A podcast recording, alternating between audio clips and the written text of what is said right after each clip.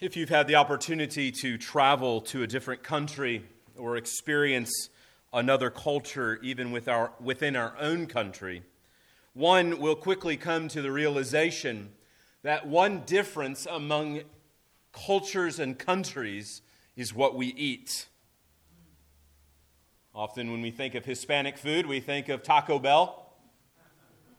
Or Chinese food, we think of the local Chinese takeout but if we were to travel to one of those countries, of course, Taco Bell burritos wouldn't be on the menu, uh, nor would be our Americanized versions of Chinese food.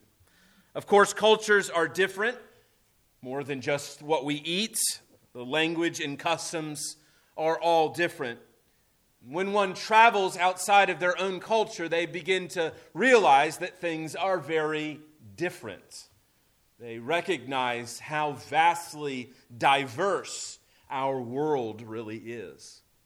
But if you were to travel across this globe and experience all of these various customs and countries, one thing would remain in common, and that is sin. Sin, the Bible says, is universal, it transcends culture. It's not merely an American problem or an Asian problem, it is a universal human problem. It is because in these various countries, in these various cultures, there is a singular commonality among every one of them, and that is people. People made in the image of God, but whom have rebelled against God. The Bible makes clear that sin is universal. As we see through Jesus' encounter with the Samaritan woman, it wasn't only the nation of Israel that needed a Savior, but also the world. The world had a sin problem, and Jesus had come to be the Savior not only of the Jews, as John 3:16 says, but the Savior of the world. So, this morning, we're going to think and continue thinking through uh, John's gospel. And often in our study of the Bible, we often diverse, or uh, rather separate, uh, books and chapters and think that they're uh, very different. Uh, we, we sort of divorce them. So, so, for example, you might think, oh, Jesus has left Nicodemus, and, and therefore the, the themes that Jesus was teaching on there in, in John chapter 3 are, are really unrelated to chapter 4. But as I hope to demonstrate to you uh, all the way back in chapter 2, I said, remember that chapter 2 through 5 is really one unit, and it's bookended by Jesus doing a miracle in Cana. So a few weeks ago, we saw in chapter 2, Jesus was in a, in a region of Galilee, a little community called Cana and Jesus turned water into wine. And uh, at the end of chapter five this mor- or chapter uh, four rather this morning, you will see that Jesus again is, finds himself in Galilee in that little community called Cana, and there does a miracle again. And so the apostle John wants us to understand that Jesus is teaching a similar theme, that all of these chapters are really after the same thing, the same idea, and that is that Jesus Christ came into the world to reveal the Father's glory and to save the world from sin. That Jesus came not only to save the Israelite people, but that Jesus Christ came to save the whole world. And so last week we asked that question there in chapter 3 How do I get in on the kingdom of God? How do I get in? How, how is it if I was to show up at the gate of the kingdom of heaven? What credential would I need? What would I need to have in order to enter? And we saw there through John chapter 3 that what you needed was to be born again. Jesus makes emphatically clear. He says that only those who have been born again, that is, have been regenerated, their dead heart has seen a resurrection, uh, can enter into the kingdom of heaven. And the question this morning that we want to consider is not how you get in, but who gets in. We considered how last week. This week we want to think about, well, who gets in? We understand how to do it, but, but who's welcome? Who can come? Can, can anyone get on this? Does God really save anyone? So, for example, in John chapter 3, uh, the very end, the very last verse, the Apostle John says this Whoever believes in the Son has eternal life. Whoever. For our King James readers this morning, whosoever? Whosoever believes. Who can get in on the kingdom of God? So, the point we want to consider this morning is how does one get in? But more than that, who gets in? And to do that, we want to consider John chapter 4, where John will answer the question of the whosoever there in verse 36. I'm going to begin reading in verse 1. Of course, this is a very long chapter, and uh, for the sake of time, I'm going to read only sort of the beginning to set the, the theme. Now, when Jesus learned that the Pharisees had heard that Jesus was making and baptizing more disciples than John, although Jesus himself did not baptize, but only his disciples, he left Judea and departed and again for Galilee. And he had to pass through Samaria. So he came to a town of Samaria called Sychar, near the field of Jacob that had been given to his son Joseph. Jacob's well was there. So Jesus, wearied as he was from his journey, was sitting beside the well. It was about noon. A woman from Samaria came to draw water. Jesus said to her, Give me a drink, for his disciples had gone away into the city to buy food. The Samaritan woman said to him, How is it that you, a Jew, ask for a drink from me, a woman of Samaria? For Jews had no dealings with Samaritans. Jesus answered her, If you knew the gift of God and what it is that is, and who it is that is saying to you, Give me a drink, you would have asked him, and he would have given you living water. The woman said to him, Sir, you have nothing to draw water with, and the well is deep. Where do you get this living water? Are you greater than our father Jacob? He gave us this well and drank from it, as his sons and his livestock. Jesus said to her, Everyone who drinks of this water will be thirsty again. But whoever drinks of the water that I will give him will never thirst again. The water that I will give him will become in him a, a spring of water welling up to eternal life. The woman said to him, Sir, give me this water so that I will not be thirsty or have to come here to draw water. Jesus said to her, Go, call your husband and come here. The woman answered him, I have no husband. Jesus said to her, You are right in saying, I have no husband. For you have had five husbands, and the one you now have is not your husband. What you have said is true. The woman said to him, Sir, I perceive that you are a prophet. Our fathers worshipped on this mountain, but you all say that in Jerusalem is the place where people ought to worship. Jesus said to her, Women, woman, believe me the hour is coming when neither on this mountain nor in Jerusalem will you worship the Father. You worship what you do not know. We worship what we know. For salvation is from the Jews. But the hour is coming and is now here when the true worshipers will worship the Father in spirit and truth. For the Father is seeking such people to worship him. God is spirit and those who worship him must worship in spirit and truth. The woman said to him, I know the Messiah is coming. He is called the Christ. When he comes, he will tell us all things. Jesus said to her, I who speak to you am he.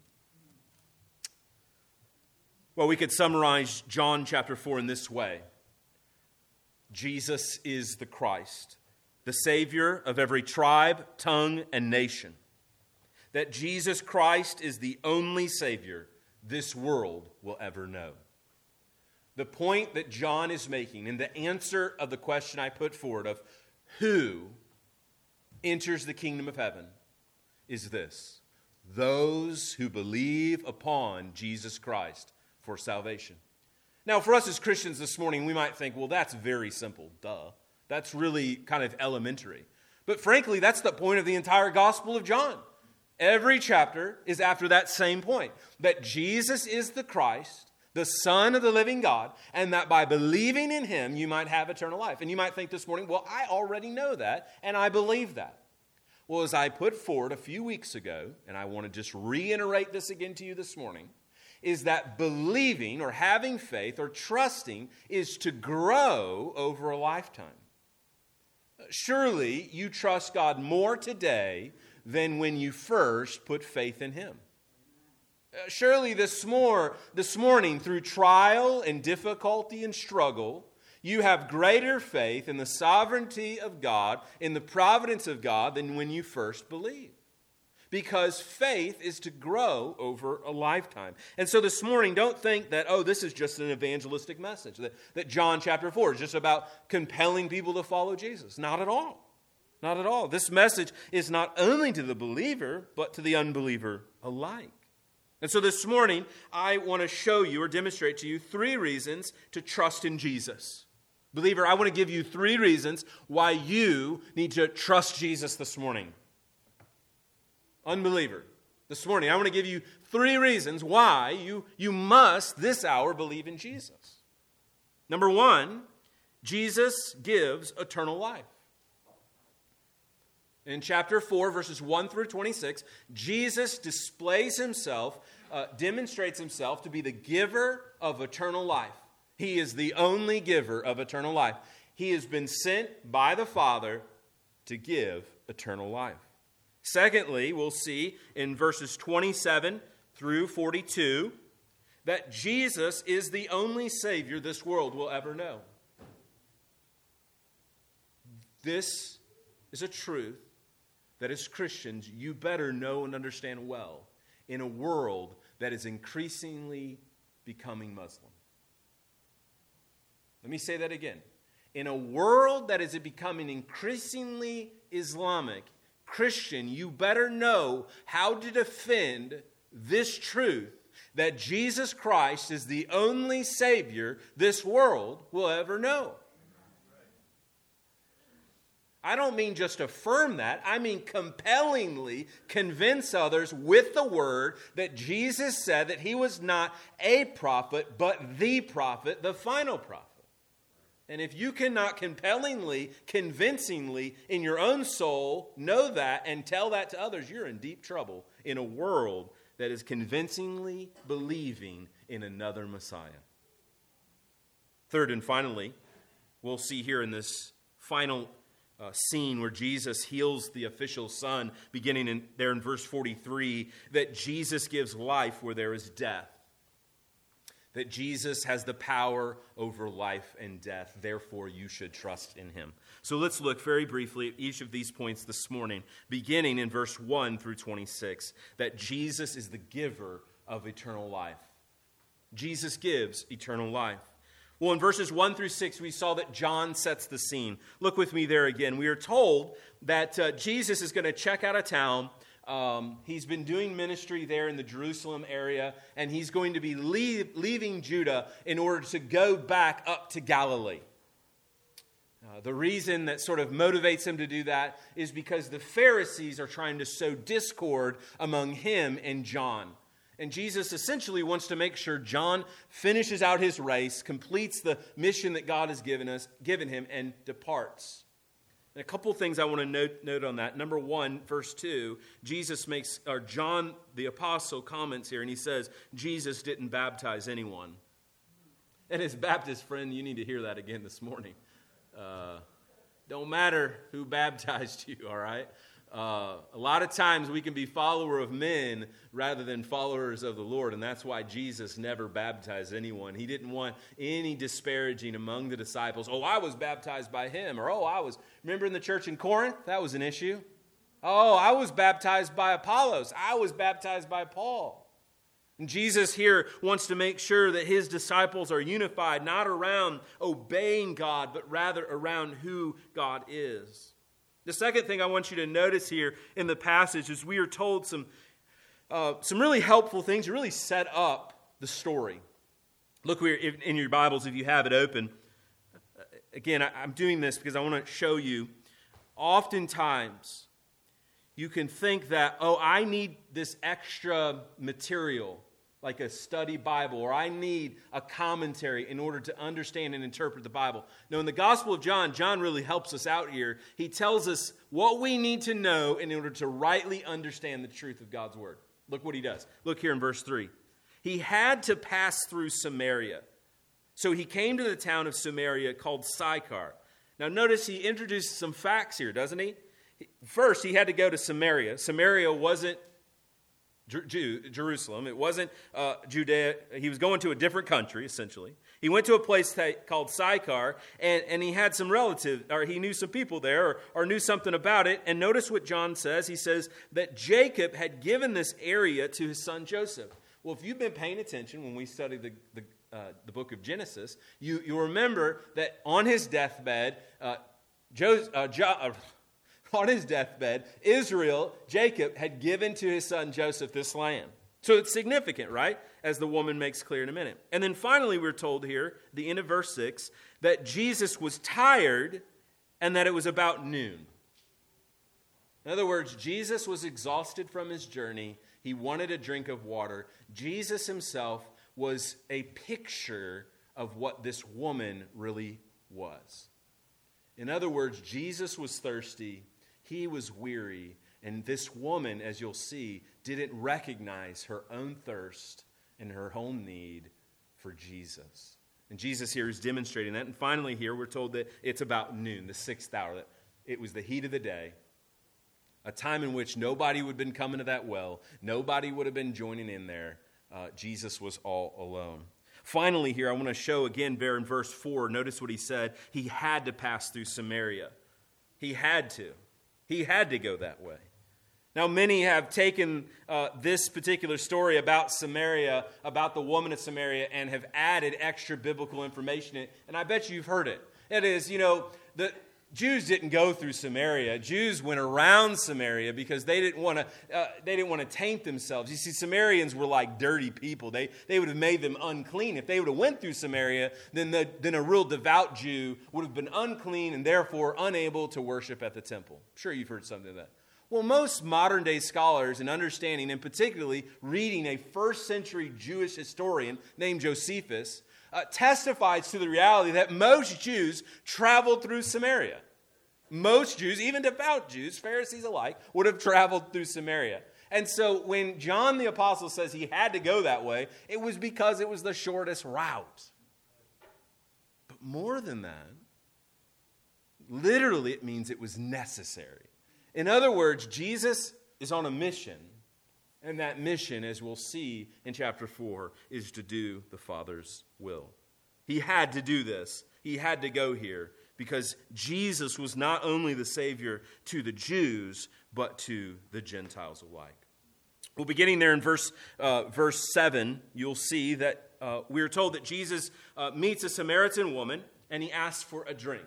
Now, John, of course, comments on this and says this is culturally and socially abnormal in a number of ways. Number one, Jesus is talking to a woman.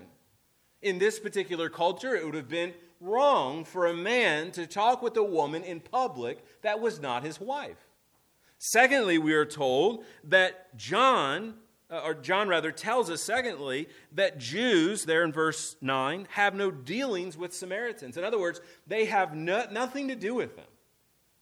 They might buy some food from them, as his disciples clearly were going to do, but they didn't mingle with them, and they surely didn't ask for anything from them. Anything free, that is. But Jesus here is breaking down these cultural norms in order to ultimately teach his disciples the real reason he came, and that is to offer eternal life to all those who would believe in him, not Jews only.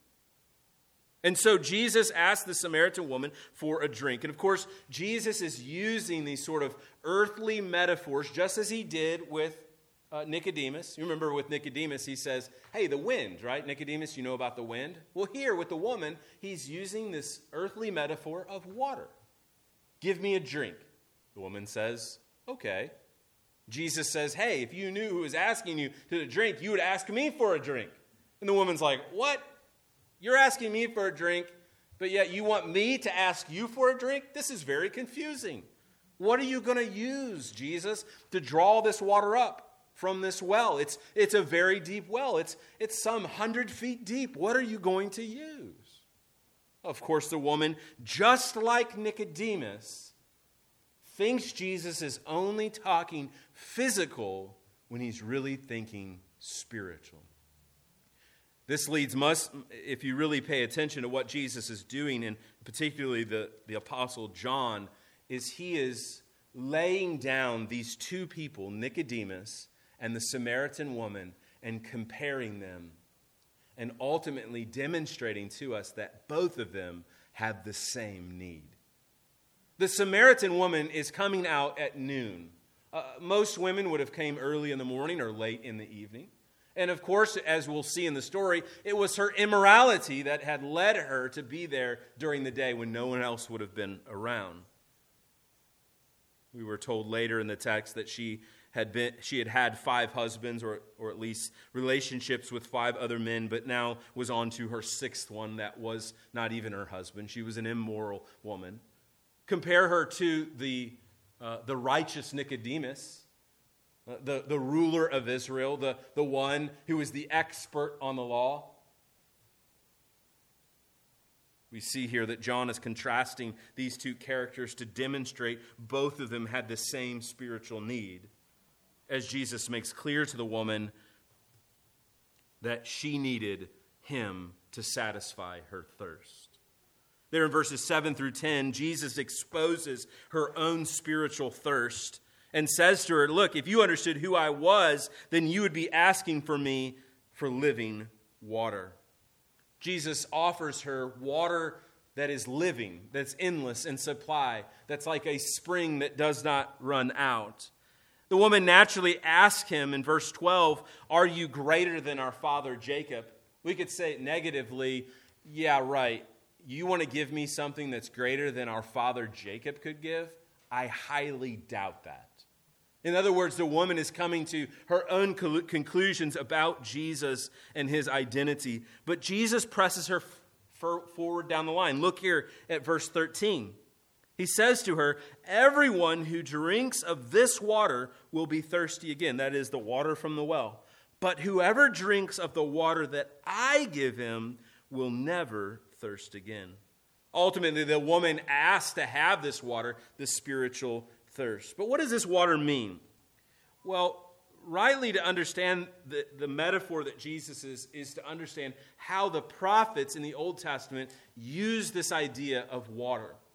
Now, for you and I, we take for granted the fact that we can go to the refrigerator and grab a bottle of water, or we can grab a cup and turn on the faucet, and lo and behold, water comes out. But in a place where water uh, was scarce, in a place, uh, a desert, arid area, where if you didn't have water, you die, water becomes synonymous with life. And it becomes a connection. And so Old Testament prophets would use water as a symbol to life, and that water was connected to God. So, for example, in Jeremiah chapter 2, the prophet writes, For my people have committed two evils. They have forsaken me, the fountain of living waters, and hewed out cisterns for themselves, broken cisterns that cannot hold water. The prophet Jeremiah says that the people of Israel have gone to another source of life other than God. In other words, God is the one who supplies his people with the endless water of life. Or through the prophet Isaiah, uh, the prophet told of a time in the life of Israel where water would be in abundance. And this abundant water would be a sign of the Messiah. So in Isaiah 44, the prophet writes, For I will pour out on the thirsty land water and streams on dry ground. I will pour out my spirit upon your offspring and my blessing on your descendants. Now, we don't have time to go through all of the occurrences of this, but you'll see there through the prophet Isaiah a connection between water, which is physical, and the spiritual nourishment that the Holy Spirit provides. In other words, the, the prophets were laying the groundwork for the Messiah to come, who would be the revelation and mediator of this new life that God was giving. So much so that Jesus here in chapter 4 is saying that the water that he gives is satisfying eternal life that is mediated by the Holy Spirit and it is only given by Jesus the Messiah. So in chapter 7 of John's Gospel, we'll see in a few weeks that Jesus comes to the crowds and he says to them, Whoever believes in me, as the scriptures have said, quoting the Old Testament prophets, out of his heart will flow rivers of living water. In other words, Jesus is saying that he has inaugurated the new era of God's redemptive plan where he will be the mediator of eternal life given by the Spirit of God. So this morning you think, well, eternal life just means to live forever in heaven. Isn't that what eternal life means? Not at all. Not at all. Eternal life in the Bible means an unending presence of God in one's life. This is why, as Christians, we believe that eternal life doesn't begin at death, but at new birth. At regeneration, new life begins and eternal life begins. That unmitigated, unending presence of God, mediated by whom? The Holy Spirit. And Jesus here is telling this woman that I will satisfy what your soul longs for, I will satisfy your spiritual thirst. You see, sin has put us in a place where we are thirsty. And what we do because of our sin nature is run around this world looking for things to satisfy our thirst. Just like this woman was there at the well trying to draw up water to satisfy her physical thirst, Jesus says that we do the same through sin. But see, sin never satisfies. Sin never satisfies. C.S. Lewis calls this, this thirst, this unquenchable thirst. C.S. Lewis says this it is an ever increasing craving for an ever diminishing pleasure. Those who have been addicted to pornography know that. It's never enough. Those who've been addicted to alcohol know that. You can never get high. Well, what do you have to do to get high? You have to drink more and more and more and more and more. Those who've been addicted to drugs know that. What once was just a little to get you high, it takes more and more and more. Well, friends, do you know pride is the same way? An ever diminishing pleasure where you have to have more of it. Lust, greed, all of them act the same way. More and more, a spiritual thirst for more. And Jesus says that these things will never satisfy, but if you come to me and you believe on me, I will satisfy your thirst forever. Friend, believe in Jesus this morning and you will be satisfied in him. We sing that, and I will glory in my Redeemer, satisfied in him. Oh, what it means to be satisfied. Brother, sister, are you satisfied in Jesus this morning? Is he enough for you? Or do you have to have something more? Friend, if you want more this morning, then you've never drank from Jesus. Jesus alone satisfies what our soul desires. Come to him. But not only here in this passage do we see that Jesus is the Christ, the one whom through God mediates this ever quenching thirst of ours, but we see here, secondly, in verses 16 through 26, this conversation about worship. You might think, well, what does this have to do with what Jesus has just taught about quenching spiritual thirst? It's that, remember last week we talked about how regeneration leads to worship, namely obedience. That when one is born again, it begets obedience. Well, when one's thirst is satisfied, one is content and thankful. Man, this, this is good. This is good. Man, I've been thirsty all day. This is quenching and it, it creates a sort of a sense of satisfaction and happiness and ultimately worship. And so, what Jesus here is, is ultimately after is that, that once one's thirst is quenched, then one worships God. Notice here in verses 16 through 18 that Jesus reveals this woman's moral disarray. He says to her, Go get your husband. Let's, let's talk a little bit more. And she says, I don't have any husband. Ah. Jesus is like, That's right. You've actually had five husbands. And now there's some debate whether or not she literally had five husbands and divorced five husbands. It could be that she just had five men. That's a possibility. R- regardless, the point is, the, is really clear that this woman is quite immoral. It wasn't that she's had one illicit affair, she's had one after another. If there was anyone, perhaps, that was more sinful in her community, there was none. But Jesus here reveals to her everything, in her words, that she's ever did. And by doing so, he points to her and defines to her what true worship now you'll see her kind of deflect a bit in verse 19. The woman said, Sir, I perceive that you are a prophet. Now she goes on to seek to understand and to really kind of test Jesus to see. Here's the point. I, I will show you really quickly what I mean. Uh, there in uh, there in verse 21, Jesus says there's this debate over worship. So there's this long time debate over the Jews and the Samaritans over where they should worship. Should they worship in the northern territory of Israel or in the southern territory? So this is kind of generational. This goes back a long way. And Jesus here is revealing to her that true worship is going to be spiritual worship. And so he says to he says to her there in verse 21, listen, there is a time coming when, verse 23, when true worshipers will worship the Father in spirit and truth for the Father is seeking such people to worship him. In other words, Jesus is saying that now that I've arrived, that no longer is worship going to be tied to a particular place, but rather the Holy Spirit is going to indwell the believer. Therefore, you can worship God wherever you are and regardless of your place. And much has been made here about this particular passage where Jesus says that true worshipers worship the Father in spirit and truth.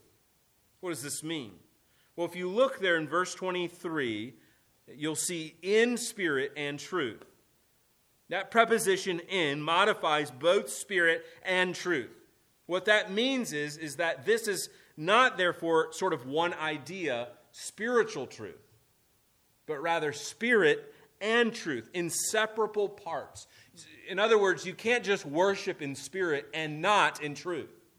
Or you can't just worship in truth and not spiritually. Rather, to be acceptable worship, worship of the Father must be in truth and in spirit, or in spirit and in truth. That is, inward and genuine in a spiritual manner in accordance with the truth.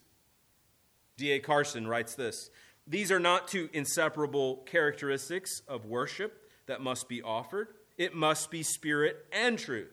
Essentially, God centered, made possible by the gift of the Holy Spirit, and in personal knowledge of and in conformity to the Word made flesh, the one who is God's truth, the full exposition and fulfillment of God and His saving purposes. In other words, one cannot say they worship God and not worship through the person Jesus Christ. This is why in our gatherings we talk about Jesus so much, because Jesus is whom we worship through. Friends, this is very important when you are conversing in a world that believes in syncretism in a world that affirms many ways to God, in a world that is overly spiritualized, that says that you can meet God through a tree or you can meet God through nature. You'll hear that's a lot. You'll say, you know, oh, I don't need to go to church. Uh, I really worship God through fishing, or I worship God through hunting, or I worship God through shopping, or I worship God through wandering through the woods. Well, friend, that's just simply not true. You might think you're worshiping God, but the Bible reveals that you're not. Jesus says very clearly that the only way that, that you can truly worship God is to focus on Jesus Christ. That's it. This is why we spend all of our worship gatherings focusing on Jesus. We want to make Jesus big. We want to think about Jesus. Jesus is the one who has revealed the Father to us. Do we want to know the Father? It is only through Jesus. This is why in our gathered worship services we want to sing hymns that intentionally focus on Jesus and the work that Jesus has done. That's not to mean we don't sing about the Father or the Spirit, but, but rather our intentional focus is through the person and work of Jesus Christ. More than that, we want to think spiritually. Look at what Jesus says here, verse 24. He gives the reason why God is spirit. What this means is that God isn't physical like we are physical. In other, worship of the one true and living God is an invisible act, it is a spiritual act. This is why we do not have icons in this building. This is why we do not have pictures of God in this building, or uh, depictions of Jesus, or depictions of other means. It is through the one true and living God. More than that, we see that it must be informed by truth. God does not leave it to your ingenuity or creativity in how he desires to be worshiped. This is why we don't have puppet shows or, or skits in our gathered worship. Not that those are things are, are ungodly or unimportant. It's because God didn't command such things. But God did command us to sing and to read Scripture and to pray and to preach God's Word. And so we give ourselves to those means. There are many things that we could do. We could show movies, we could put on skits up here, we could uh, dance around, we could do a whole host of things, but none of those things are informed by the truth. Jesus reveals in his word how he desires to be worshiped, and he orders his church. The whole goal of next week uh, of ordering our church and, and our bylaws isn't because we love to think about bylaws and constitutions and that really gets us excited, but rather we want to order our church around how we believe the Bible has revealed the ordering of the church. This is how we worship in spirit and truth. Friends, this is why we must give ourselves to studying God's Word uh, to thinking about God in His Word, because it is in His Word that He reveals how we approach Him. And the point we must come away with the only way that we approach God is through His Son, Jesus Christ. That He's the giver of life and He is the true access. This leads us to our second point there in verses 27 through 42 that Jesus is the only Savior. If he is the mediator of the new covenant, then he is the only way we can get to the Father. There's no other hope for this world. Jesus' disciples come back, we are told. They're quite alarmed that Jesus is not only speaking with a woman, but speaking with a Samaritan woman. In response to the disciples returning, the woman returns to town, we are told, leaving her jar behind, leaving behind what she really came to do. Jesus has transformed her life. She's changed. She's abandoned her old way. She's going a new way. Notice here in verse 29 Come and see, she says to the townsfolks, a man who told me all that I ever did.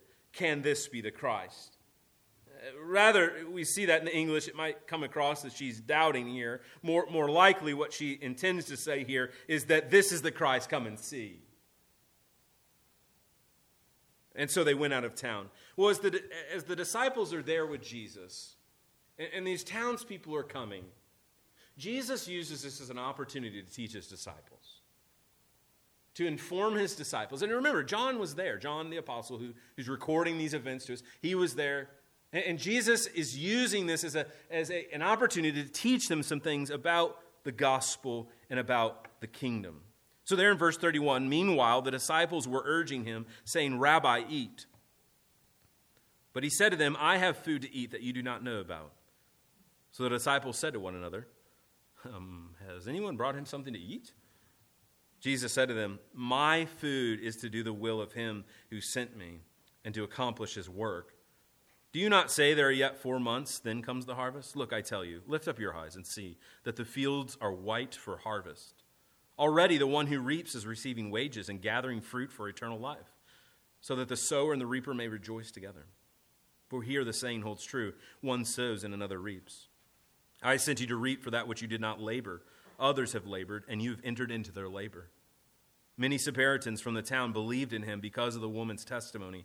He told me all that I ever did. So when the Samaritans came to him, they asked him to stay with them, and he stayed there two days. And many more believed because of his word.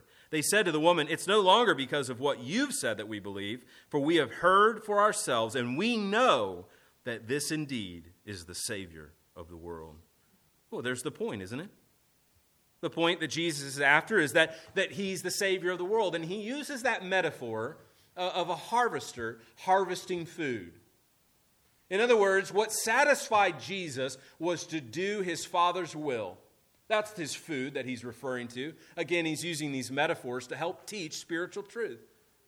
And he uses the picture of food and harvest to help his disciples understand that his real mission is to save the world from their sin. This is demonstrated by John's comment and the belief of the people that they were believing that he is the one who gives life where there is death. We were told that this woman is so compelled by who Jesus is Uh, that she goes and tells others about him. Not just tells that, hey, this is a really wonderful guy, or hey, this is a, a guy that's going to give you some good advice, but he goes and she, the message she says is, is sort of reduced to, she told, he told me everything that I ever did. Well, of course, she said much more than that. Of course, the gospel isn't just reduced to Jesus having supernatural power. But it's clearly articulated in this truth that indeed he is the Savior of the world. That people were believing in him and trusting in him for eternal life. And that's again that point that we're seeing throughout that Jesus Christ is the Savior of not only the Jews, but of the Samaritans. Look with you, if you have your Bibles open, just notice a few things here. First, in chapter 3, we see Jesus going to a religious, or rather, a religious leader coming to Jesus. In chapter 4, at the beginning there, we see Jesus there sharing the gospel, the hope of eternal life with a Samaritan. And look at how chapter 4 ends with Jesus healing an official's son. Three different types of people from three different walks of life, all communicating the same truth that Jesus Christ came into the world to save sinners, regardless of who they were religiously or culturally or sinfully. Jesus Christ came with one singular mission that the Father had, and that was to save the world through his death and resurrection.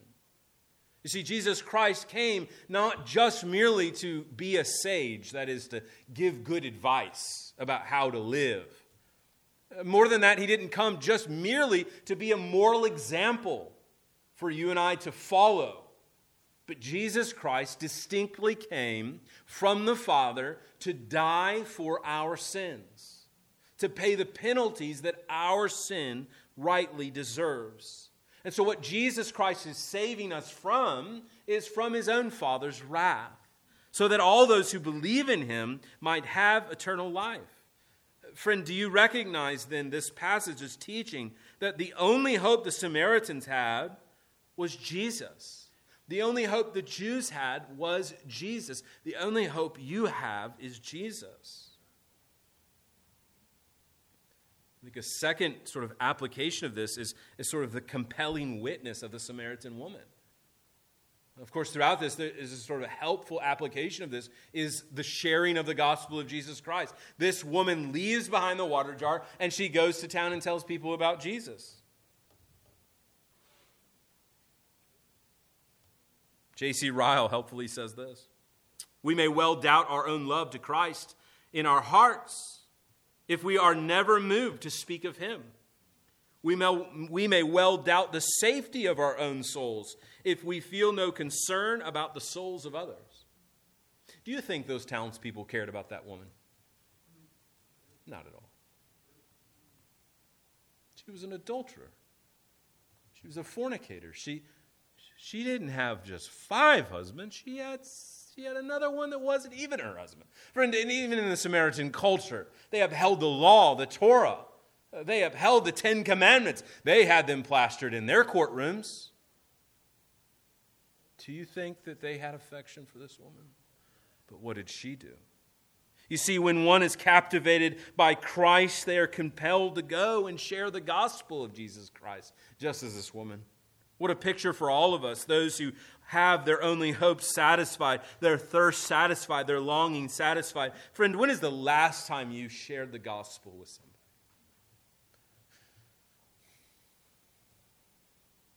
You know, so often as Christians, we, uh, we, we kind of grow weary of evangelism because we've never done it. We make excuses. But here's a woman who was a social outcast, very confused, but who had sufficient means to go and tell others about Christ. Friend, let me just encourage you confess your guilt, but move beyond your guilt of your lack of evangelism and just have conversations about the gospel. What did Jesus do? What did this woman do? What will the blind man do later? I don't know anything about this guy, but one thing I know once I was blind, but now I see. This is all it takes. Well, third and finally, we see here in chapter 4 that not only does Jesus give eternal life, not only is Jesus saving us from the Father's wrath and our sin, but that Jesus gives life where there is death. That eternal life not only means the unmitigated presence of God in our life, but it means that we will live forever. And John illustrates here in this final uh, story in chapter 4 that Jesus Christ has authority over life and death. Sorry. There's an alert, and everyone is getting it at the same time. Look at that. Maybe you should mute your phones before church. Maybe not. All right, well, let's move on. Uh, chapter 4, uh, beginning in verse 46, G- John writes So Jesus came to Cana in Galilee, where he had made the water wine. And at Capernaum, there was an official whose son was ill. When this man heard that Jesus had come from Galilee, from Judah to Galilee, he went to him and asked him to come and heal his son, for he was at the point of death. So Jesus said to him, Unless you see signs and wonders, you will not believe. The official said to him, Sir, come down before my child dies. Jesus said to him, Go, your son will live. The man believed that the word that Jesus had spoke to him and went on his way. And when he was going, his servants met him and told him that his son was recovering. So he asked them the hour that he began to get better and said to him, Yesterday at the seventh hour, the fever left him. The father knew that the hour was when Jesus had said to him, Your son will live.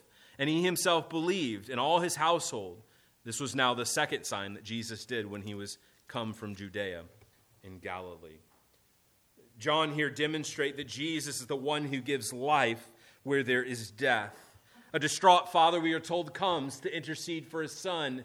And Jesus here confronts the man as an illustration about the same subject that we've been thinking about, and that is belief. You see, belief is that unifying theme that unites that is who gets into the kingdom? That is, those who believe. And here, this father illustrates exactly the kind of response that we are to have to the person and work of Jesus Christ, namely, believing in him. Believing without seeing. A particular theme throughout John's gospel is going to be believing without seeing. There's a story you know well, perhaps, about one of Jesus' disciples after the resurrection. One of his disciples doubted that Jesus was raised from the dead. And he said, Unless I see with my eyes and unless I touch Jesus, then I will believe. And Jesus says to him, Blessed are those who believe without seeing. And here we see a father broken by his son's uh, immediate death. He, he, he's on his deathbed. His, his little boy is going to die, and he comes and, and begs Jesus. And notice what Jesus says. Here's the point, verse 48. Unless you all, this is plural, not talking to the, he's not talking just to the Father, the official. He says, unless you all see signs and wonders, you all will not believe. In, G- in other words, what Jesus is saying is that you'll only believe if you see me do tricks for you. But not this father. No, see, this father had genuine faith, genuine saving faith. See, see he, he had never seen Jesus perhaps do a miracle before, but he believed that Jesus had the power to do it. The official pleads with him, Please come. Please come before my, my son dies. And there in verse 50, Jesus says, Go, your son will live. And immediately the father leaves. He, he doesn't continue begging. He doesn't plead with Jesus one more second, one more moment, but he believes upon Jesus. He believes that, that Jesus has authority to bring life where there is death, that he is the giver of eternal life, and he turns and he goes home. And on his way home, it is revealed that his son was healed at the very moment Jesus said, Go. Friends, this is the exact same illustration of the water turned to wine, isn't it? That Jesus has authority to do things without presence. In other words, Christ's word is as good as Christ's presence. You believe that? What do I mean? That Christ's word is as good as Christ's presence. Where do we see Christ's presence this morning? But through his word. Christ is revealed to us through his words. The, he is the Word, the eternal Logos. He, it, we meet Christ here in His Word. Do you desire Christ's presence in your life? It is mediated through His Word to you. His Word is sufficient. You don't need Christ to do some miraculous sign before you move mountains or change the sky a different purple, uh, a different color, rather, or, or to heal you, but rather believe in Him. He is present with you today, that He will save you that he has authority to speak even without presence there. He, he didn't even touch that little boy. He spoke. He was miles away. He spoke and he lived without a touch, only a word. Brothers and sisters, rem- remind yourself today that Christ is present in our affirmities, though he is not physically here. He can heal us today. He can heal our souls today with his word just as he healed that young boy that day. Friends, the point is the same Jesus is the Christ. He is the Savior of every tribe, tongue, and nation. He can save the religious leader. He can save the immoral woman. He can save the, the, the, Gentile official. He can save all because He came to save all. And, friend, this morning, He can save you by turning from your sins and trusting in Him alone for salvation. By believing in Him, He can save you. If you do not have a relationship with Jesus Christ, turn from your sins today and believe upon Him. Trust in Him alone, and He will save you. He will cast no one out. Friend, your sin is not too great for salvation. Your religious knowledge isn't so great that you can humble yourself to come to Jesus. It's, see, it's only those who believe upon Jesus have eternal life. It's only those who trust that Jesus is the only way to the Father. It's only those who've trusted that Jesus has the power of life and death that have eternal life. Trust in yourself today, and you will be doomed. Trust in others, and you will be dead. Trust in Jesus Christ, and you will have eternal life. Let's pray. Father, we pray this morning that you would be known to us through your word, your eternal Son, Jesus Christ. Holy Spirit, I pray that you would regenerate dead hearts, renew souls that have become lethargic in you. Renew us, I pray, for your glory and our eternal good in Christ's name. Amen.